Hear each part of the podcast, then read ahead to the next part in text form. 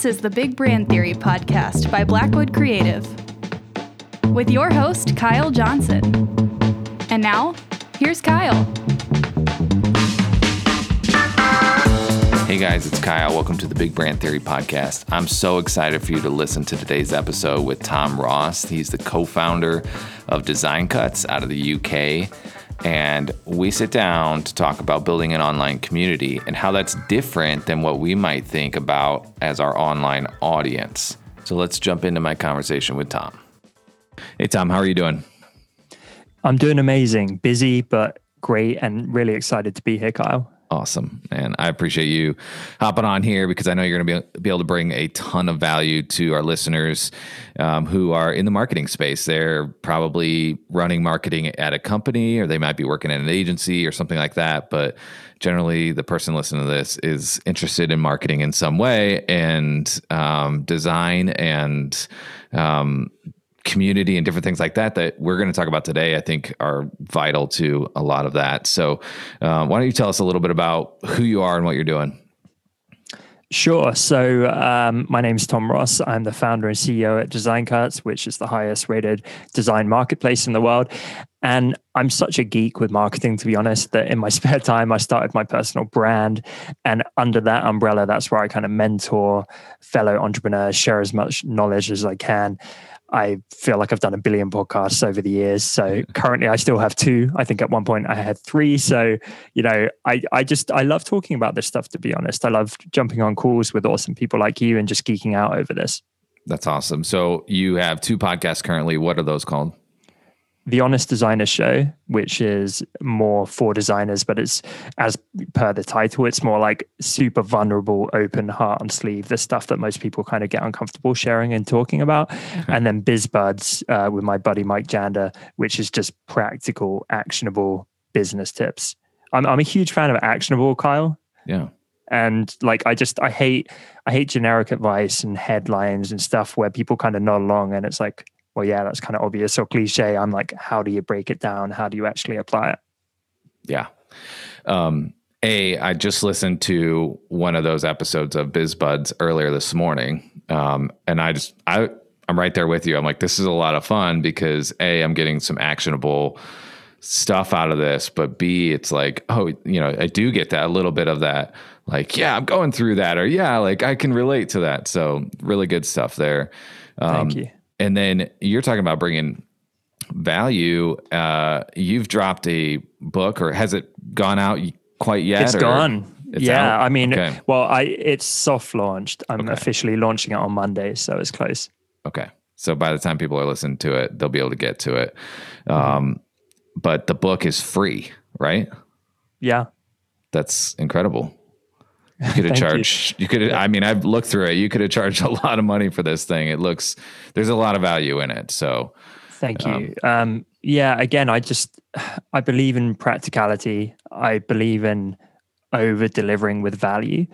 And to be perfectly honest, this is the book I've been writing in my head for about seven years.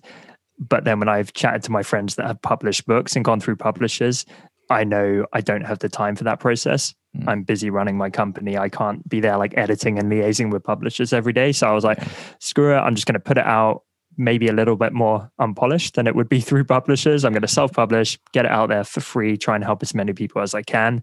Um, and the intent behind it was try and make it even more valuable than like premium courses and and premium books. I didn't want to have some kind of quick subpar glossy overview that was trying to upsell people on something. I'm like, I'm just going to put everything I've learned on the topic of community into this thing. Yeah, so that's right there. You just answered my next question. That what the topic of the book, the overall, what's the overall idea of this book? How to help entrepreneurs build build highly engaged online communities. Nice. So let's talk about that community. Um, that term can it's can be vague and it can mean have different meanings, I think. Um, mm-hmm. How do you define what community is? Yeah, so it's interesting. In writing the book, I immerse myself even more in the world of community builders. And I think the definition varies. There's some people that talk about an audience versus a community. Audience being a kind of one to many broadcast medium, typically mm-hmm. what we see in social media. You know, I'm talking to my followers, but they're not really talking to each other or talking back. Mm-hmm. And so some people are very strict and they say a community is only a community if it's this many to many closed message board forum type space. I see community as a little bit broader. So I see community as something where you can have a sense of community. It doesn't just have to be inherent in the platform or the space. And case in point, at my company Design Cuts, before we ever had live events where everyone's making friends in the chat, and before we ever had like a closed space for our members, we had a sense of community. Literally, our members raved about the community. I love being part of this community, best community ever. Yeah. And I think that speaks to things like vision, a sense of belonging, a sense of shared values, the way that we address our community at large, even if it is inherently one to many. Um, and I don't believe it's like you flick a platform on and go from having zero community to suddenly having a community just because of that platform. I actually believe community is just relationships at scale right? And and mm-hmm. that is more ubiquitous than than just any one platform. The best communities can move from platform to platform, and those relationships last. What are some What are some key aspects of like a really of a of a good community? So there is a, uh, a quote in my book from my friend Mac Reddin, who says that the cardinal sin of building community is focused on the top line number of members. Mm-hmm. Yeah. And really, what he's saying is it's quality over quantity. So I think engagement, and that isn't just engagement for engagement's sake. Engagement basically reflects that people care, that they show up, that they keep coming back, that they're super active, they interact with each other, they provide and you know give and receive value those are the things that matter and they matter so much more than the number of members. And the same is true of website traffic. The same is true of social media followers. I've been pounding this publicly for like a decade now this quality over quantity hmm. mantra. And there's an example in the book where i talk about some partnerships we've done through my company. We did a partnership with 5000 people in one audience that 20x outperformed a partnership we did with an audience with a million people like it's insane to me. Yeah, everyone thinks yeah. the audience with a million people is winning because they got the big shiny number, but yeah. it's hollow. No one, no one cares. No one's opening emails. No one's engaging. It's a meaningless vanity metric, and so I am all about how much do people care. That is the D metric that I care about. Hmm. hmm. Yeah, I mean, that's uh, the KPI, right? For a lot of people when they start in venturing out into marketing through social media specifically is that idea of like how many followers do we have? Like or how many are on our email list? That kind of thing mm-hmm. just looking at that number. Um, but you're saying that that's not that's not the most important number. It may be have some relevance right? I mean mm-hmm. i guess 10,000 is better than one but at the end of the day is it? If if 10,000 are not quality well, yeah, and quality as well is subjective, right? What yeah. does quality mean? Um, yeah, it can mean engagement, but it also could mean relevance. Could mean relevance to your business model. Again, I wrote a case study where I was talking about a hypothetical community predicated on karate.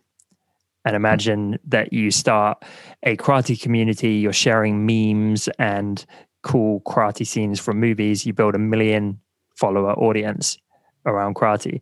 Mm. You decide to launch a karate academy and no one buys.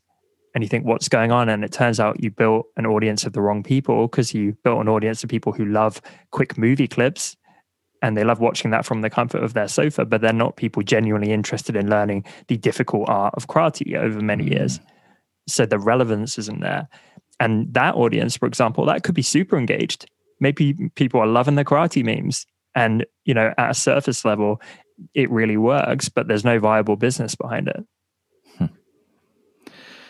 In a, I believe in a recent podcast, you talked about um, having an active audience, and to that's kind of what you're talking about here is this idea of hey, we've got um, an audience, uh, but how many of them are actually active they're engaging with our content they may even buy from us that kind of thing how do you mm-hmm. is there a difference between the active audience and having a community or is or is it the same thing how do you differentiate differentiate those two yeah, that's a really good question, actually. So, active audience is something that Noah Kagan's talked about extensively. I think he said if you have 100,000 people on your email list and only 10,000 of those people ever open your emails, you really have an email list of 10,000 people. Mm-hmm.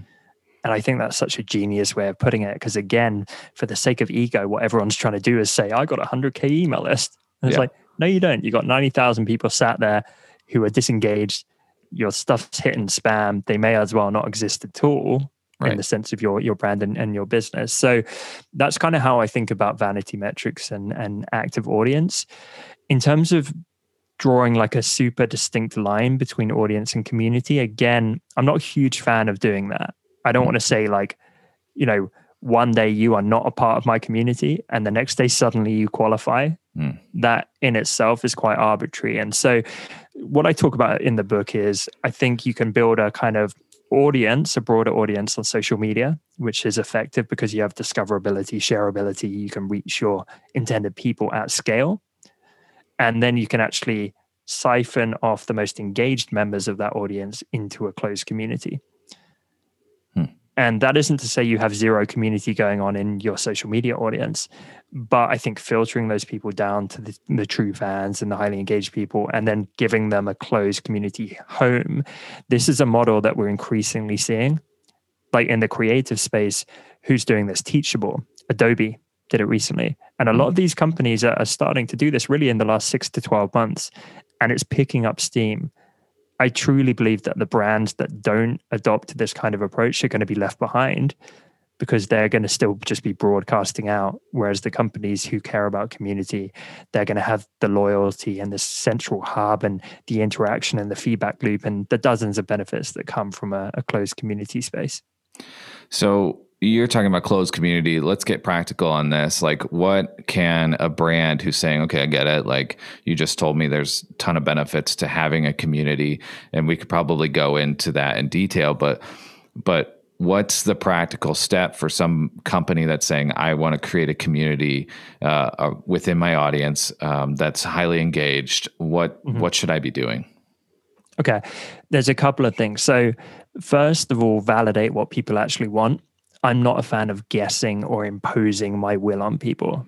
So you don't want to just infer, oh, I'm going to start a community and it's going to be predicated on X because I believe that's what my community want. Like go and send out surveys, send out polls, have conversations at scale, and really get to the heart of what are your people yearning for that you could offer for them in a closed space. So that's step number one is validate. Step number two is try and build a pre-interest list and the reason why this is so important is communities tend to have a bit of a critical mass, especially closed communities, where they become self sustaining, i.e., you can step back a bit and the members can support each other and it can kind of take on a life of its own. That's what you want for your closed community. Mm-hmm. The issue is when you try and start a closed community, it's an empty party. It's a barren, empty platform. And often it can be incredibly tough to actually, you know, get the sparks going mm-hmm. and start that fire going of its own accord.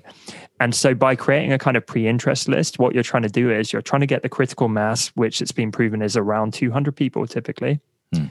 You're trying to get those 200 people there, ready with bated breath, so that instead of a slow trickle of people going into an empty party and then leaving because it's not active or interesting enough, you suddenly get 200 pre-qualified, amazing idol candidates in so you hit that critical mass pretty much in week one, and then you can grow it from there. Hmm. And are we are we putting these communities in specific areas like we talked about before, going cross platform? But like, what I mean, are we talking Facebook groups? Are we talking building out on our own website? What does that What does that look like? Yeah, so there's an abundance of platforms available now, and increasingly new ones are dropping all the time. I think you need to map it to the behavior of your users. You need to map it to the industry. And essentially, you're trying to reduce friction by providing something that's already natively familiar to them, or at least feels comfortable and in alignment with their typical behaviors. So, for example, Discord, right? Huge in the gaming space. So, if you're mm-hmm. doing a gaming community, it makes sense. You're going to get them in there instead of a Facebook group. Mm-hmm. Facebook group might be, uh, you know, more appropriate for people on the older end of the spectrum. And I have friends that have started enormous Facebook groups, um, and there's all kinds of benefits there. There are pros and cons to every platform, to be honest. So I'm not a huge fan of Facebook groups because I think you're still on rented land. We're already seeing Facebook start to shift the algorithms where groups were getting more organic exposure and now that's being limited. You have distractions, notifications pulling them away from your group on platform. You have ads, you have all kinds of stuff out of your control. So I really like the ownership of having a closed platform that's in your hands that you control. We're currently um, getting on Circle, if you're familiar, uh, which is a, a, really promising new platform. Hmm. But to your question, again, I think it's important to kind of think what is going to be a pleasant, low friction experience for our users, something that feels native to them. Something that they're not going to feel resistant to. Um, and things like Circle, the beauty there is you can actually have single sign on, you can have it sit in a frame effectively on your website. Hmm. So that works for our platform at Design Cuts because people are already on the website browsing around. They're spending their time there. And so if they don't have to leave and open a new tab or go to a new website right. to access the community, yeah. it's already sat on the same site. They don't have to sign in or log up or create an account. They use their pre-existing account. So things like that really, really help um, you know, launch a community, I believe. Hmm. So you mentioned before there's some there's some pretty clear benefits for a brand to create a community. What do you feel like are some of the top benefits that a brand should pay attention to and and why they should dive in and invest into creating a community? I think the biggest benefit is the engagement and loyalty and retention that comes from community. And there's been a lot of studies on this in terms of actual tangible ROI it gives businesses in monetary senses and, and many other senses too. And what's interesting is the ROI is actually pretty healthy from year one. You do get a really good return on investment for the time put into a community if you nurture it the right way, but it compounds. And if you look at the graphs, it starts to hockey stick. And the reason for this is that relationships take time to deepen if you think about any relationship in your life, you don't go naught to 60 instantaneously. Typically, it's like me and my fiance, soon to be wife, we're getting married next month. Congrats. We've been together nine years. Uh, we should have been married by now, but COVID made us cancel our wedding twice. so uh, that was fun. Yeah. Um, but you, you know what I mean? That took nine years uh, for us to go from strangers to acquaintances to friends. We were friends for six months and then we kind of dated and then we're in a solid relationship and then we got engaged and now we're getting married.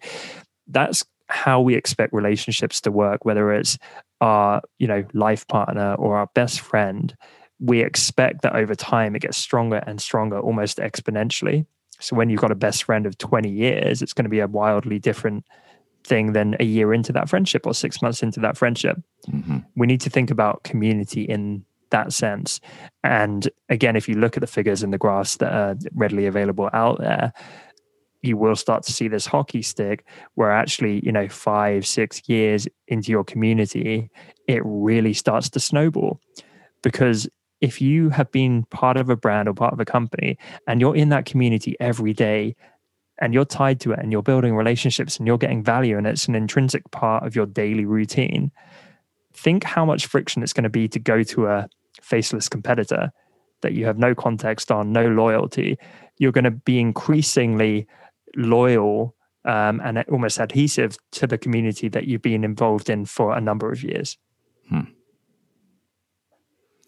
yeah I think that when I when I'm as a business owner looking at something like that, it sounds good, and I'm constantly asking myself, then what's my um, what's my ROI on that? How do I how do I basically monetize this community? Is that a thing, or is this community less about like let's try and extract dollars or whatever from them? Um, t- talk to me a little bit about like that coming from a I guess a high level uh, somebody who's thinking about the money side of it? Yeah. There's a quote in the book which basically says community is not something where you can provably show I put in $2 and I immediately get three out. Mm-hmm. It's much more of a long term play, like I talked about. Of course, there are stats out there, as I just talked about, that show a really healthy ROI, especially in the long term. But it's about so much more than that. It's not just about revenue, there are countless benefits. Like, say, retention, loyalty, they're all well and good. But what about the fact that you feel that much more connected to your customers you get an instantaneous feedback loop you can involve them in decisions validate you know concepts or features on them immediately. Um, you you get them defending you from traitors and uh, traitors, haters, haters and trolls. Freudian slip. Um, and I've seen that. You know, if someone comes in and tries to like trash us, which happens incredibly rarely, our loyal community members jump on it and they're like, "No, they're awesome." Like. You know, mm. you need to leave them alone. And that kind of thing is really, really powerful. And I just think you can't view it in this transactional way of like exactly what is the quantifiable money I'm getting out of it. It's something that rather should be woven into your ecosystem. Mm. And it's the same thing with like customer service, right? We believe in providing the best customer service in the world, but I'm not going to sit there and be like, exactly how much money did you make us, customer service department? Because they're not a sales team. Right. I just know that from a brand perspective and a reputation in our industry perspective, it's been an incredible asset for us. You know, hmm. we are we're the highest rated marketplace in the world. Like I said at the start, we have hundreds of five star reviews out there publicly. The social proof of of how we're perceived is enormous, and everyone you know says what an incredible service our amazing team provide. Can I put a dollar value on that? Absolutely not. But do I know it's there? Yeah, for sure. Mm. So how do you? Um, I have two questions then. A, how do you how do you scale a community from you you talked about some of the kind of getting them prepped and getting them started uh, in the beginning and getting to that kind of 200 mark but how do you take it from 200 to to a community that you guys have yeah it's a, it's a good question so i'm a huge believer in the magic of the unscalable I think it's incredibly necessary, especially early on. I think it's something that should be prolonged even as you scale. And the way to do it is, you know, relationship building at scale, one person at a time, befriending them. I literally did that starting my company. I made best friends with our first two to 300 customers. Hmm. I was working 18 hour days, but I still allocated one hour every day to jump on a call with an individual customer, learn their story, hear their pain points, get their suggestions. I did that day in, day out for like the first few months of our company.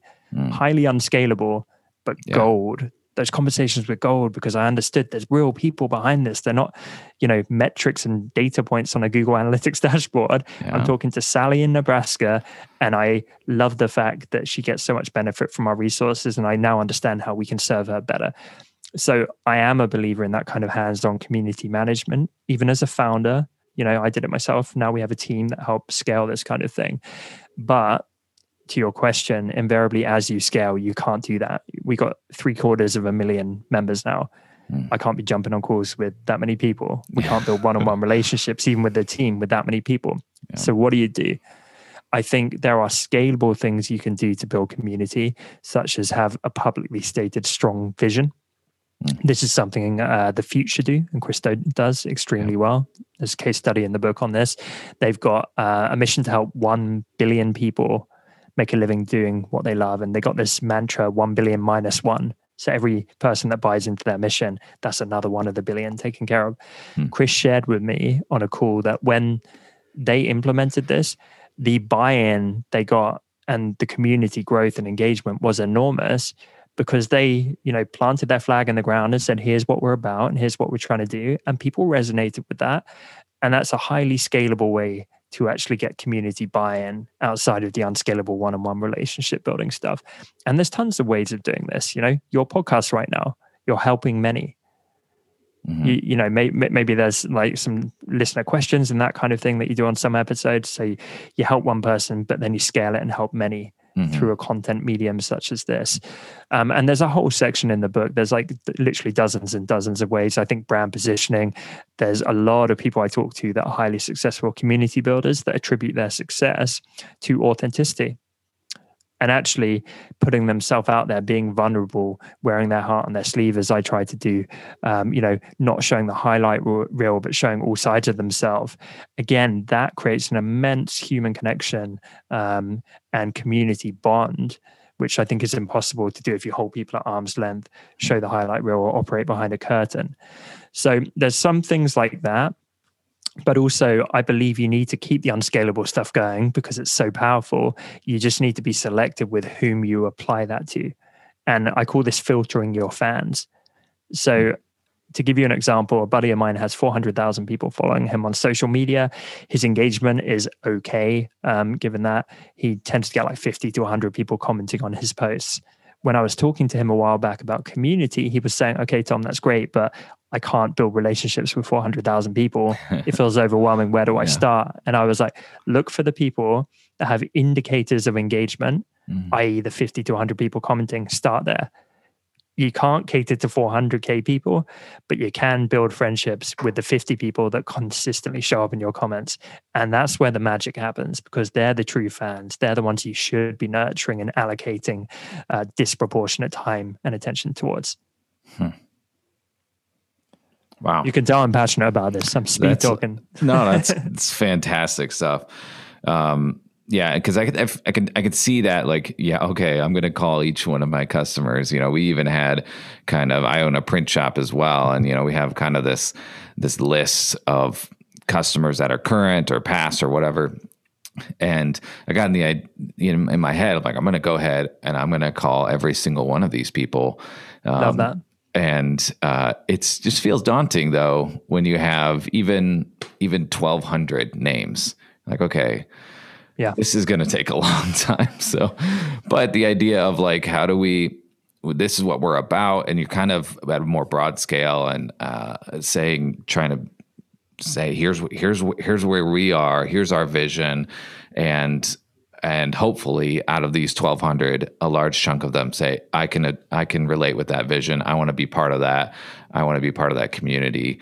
Um, mm-hmm. so the next question I have then is how do we as are we facilitators of these of this community? Or are we um, how do we get members of the community to I guess come together and be together uh, and I guess that's the difference between the audience and the community so how do we get them to act more like a community and less like just an audience watching Love that. Um, if I may, can I rewind just for a second to the, the, point you just made about reaching yeah. out to your customers first? So, this is actually one of the most powerful things you can do. And to give you a couple of quick examples, there's a lady, Vanessa, in my audience. She runs this great brand, Bondi Letters.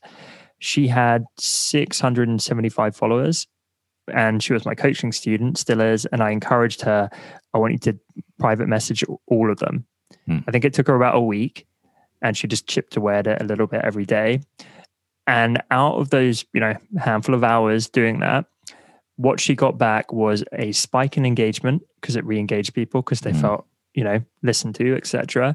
Some incredible conversations. Some of them were brief, some of them continued and they became true fans. A couple of clients that went, Oh yeah, you exist and hired her again.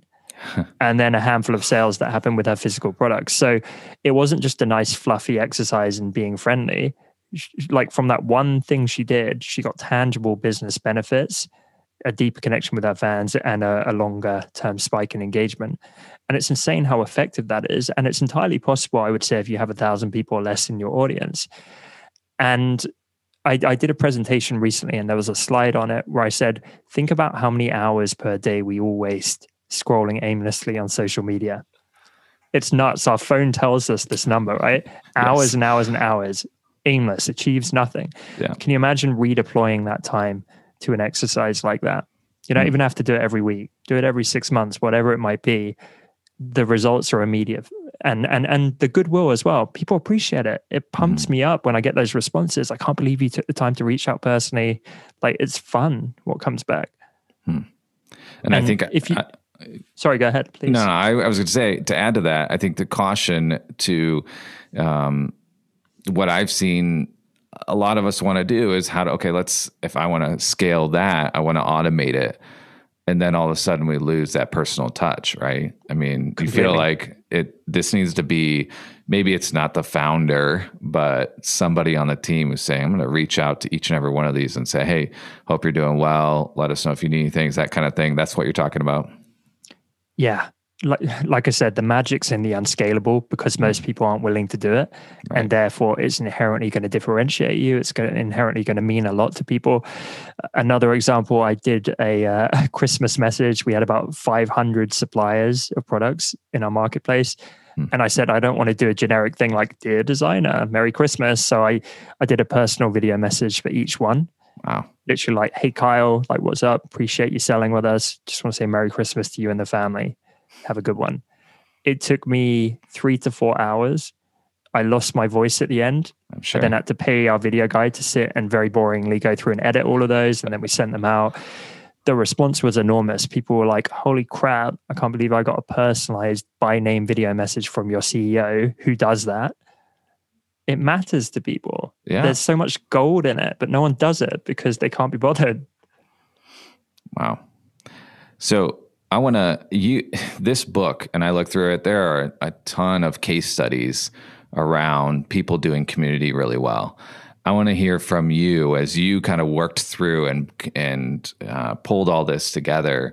What were some communities or people doing creating communities that really like stood out to you? Like they're doing this really really well, and I hope other people emulate what they're doing here.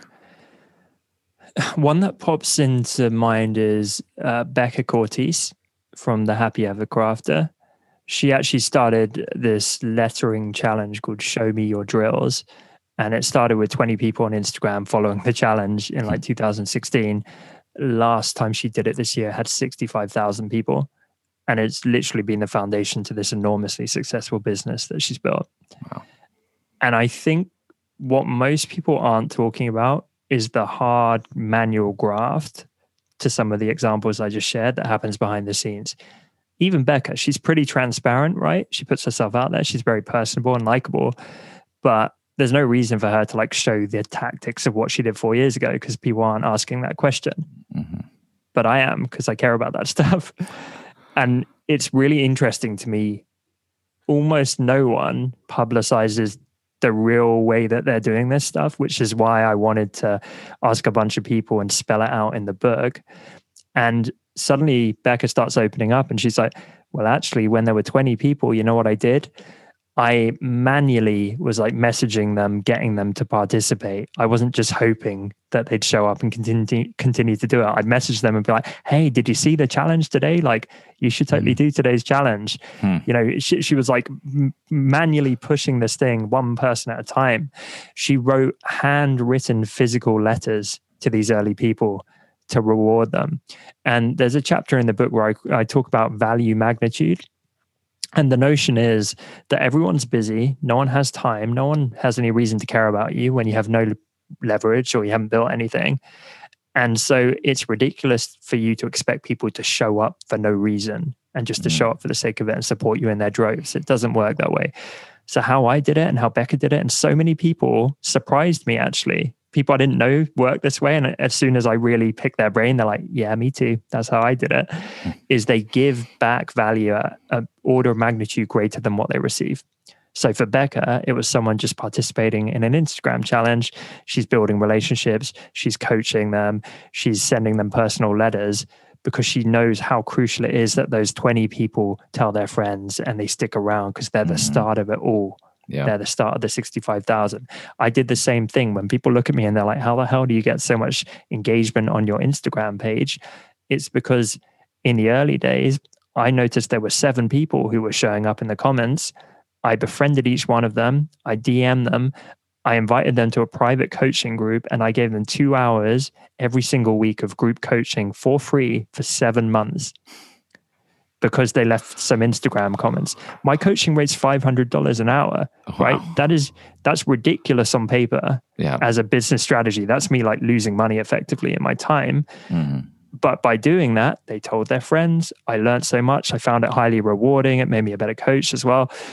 And so now when people say, How the hell have you got so much engagement? I can point them to stories like that. And it's Mhm. like, because I did that stuff that you're not willing to do because you're acting too fancy and you're saying, My time's not worth that.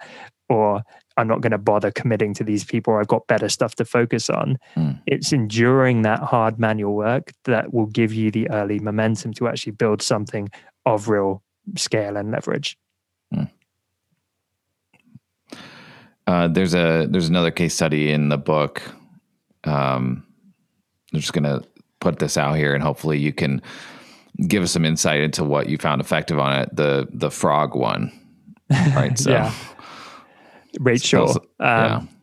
yeah, she um, she runs Rainylune, and she basically started off doodling a frog character on her social media. People liked it. It picked up a following and um, suddenly she's doing a 180 grand Kickstarter selling a frog backpack. like it, it, it's, it's just amazingly impressive to me. She's built this entire brand. She has thousands of Patreon paying members. She's got a closed community that's ridiculously active.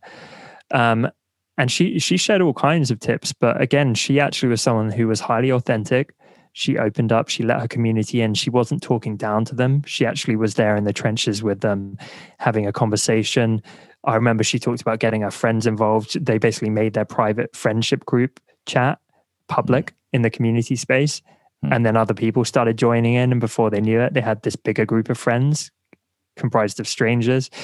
And so, it, it, yeah, it, it was all kinds of things. But I think she found a great like product market fit with her design. She built an audience and then she's got this audience of 100K. She's done what I talked about. She's siphoned off the 2000 most engaged people to a closed space.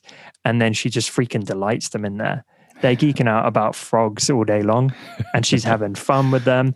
And she's got all the hallmarks of a great community. They have like inside memes and jokes mm. and stuff that wouldn't make sense to an outsider that's so important right? You need that sense of belonging. You need you need these little like codes and uh, you know ways of behaving that only make sense on the inside and that makes it all the more sk- special. Think of like any members club that you might have been involved in or a sports club. You have the songs you chant in the stands. If you weren't a fan you wouldn't understand them yeah. but you feel part of the tribe. Mm. that stuff really matters.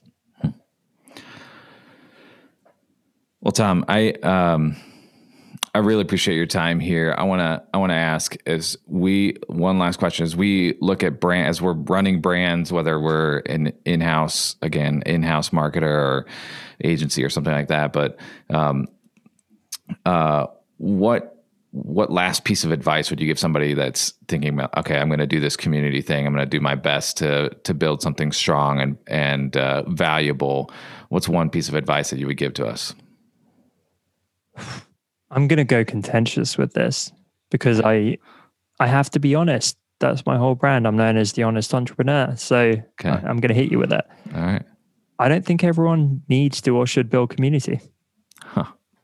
Being perfectly frank, I think if if you're in client services and your biggest thing right now is that you're looking to get a 50% increase in your clients, you got eight clients or something, you're looking to take it to 12. I don't think you need to worry about going and building a giant online community or hmm. doing a lot of the stuff I've touched on. And there are certainly quite a few businesses where that that is true. I would say particularly freelancers or client services, you should be focused on treating your clients amazing, doing amazing work, retaining them and and onboarding new clients and pitching them and so on, right? That's the stuff mm. that matters most. And it's the same way not everyone needs to build a giant audience on social media. Not everyone has to build a personal brand. I think for a huge number of companies, especially companies at scale, it can be an incredible play. I think there is magic even in smaller communities. So I'm not saying you need 100,000 members in your community. There's plenty of super close knit communities that have 40 people in, and that can be great too. But I think my, my closing advice would be you need to clearly define the purpose of your community. Don't just have a community for the sake of it. Mm. What are you trying to achieve through having this community? And then the two questions that you should be ans- answering for your members are why should they bother to sign up? Mm-hmm. And why should they bother to stick around? Mm. So that's kind of three final questions, right? From your side, do we need one at all? And if so, what's the objective? From their side, why should they be in it in the first place? And why should they keep coming back? If you answer those three questions, you're off to a good start. Mm.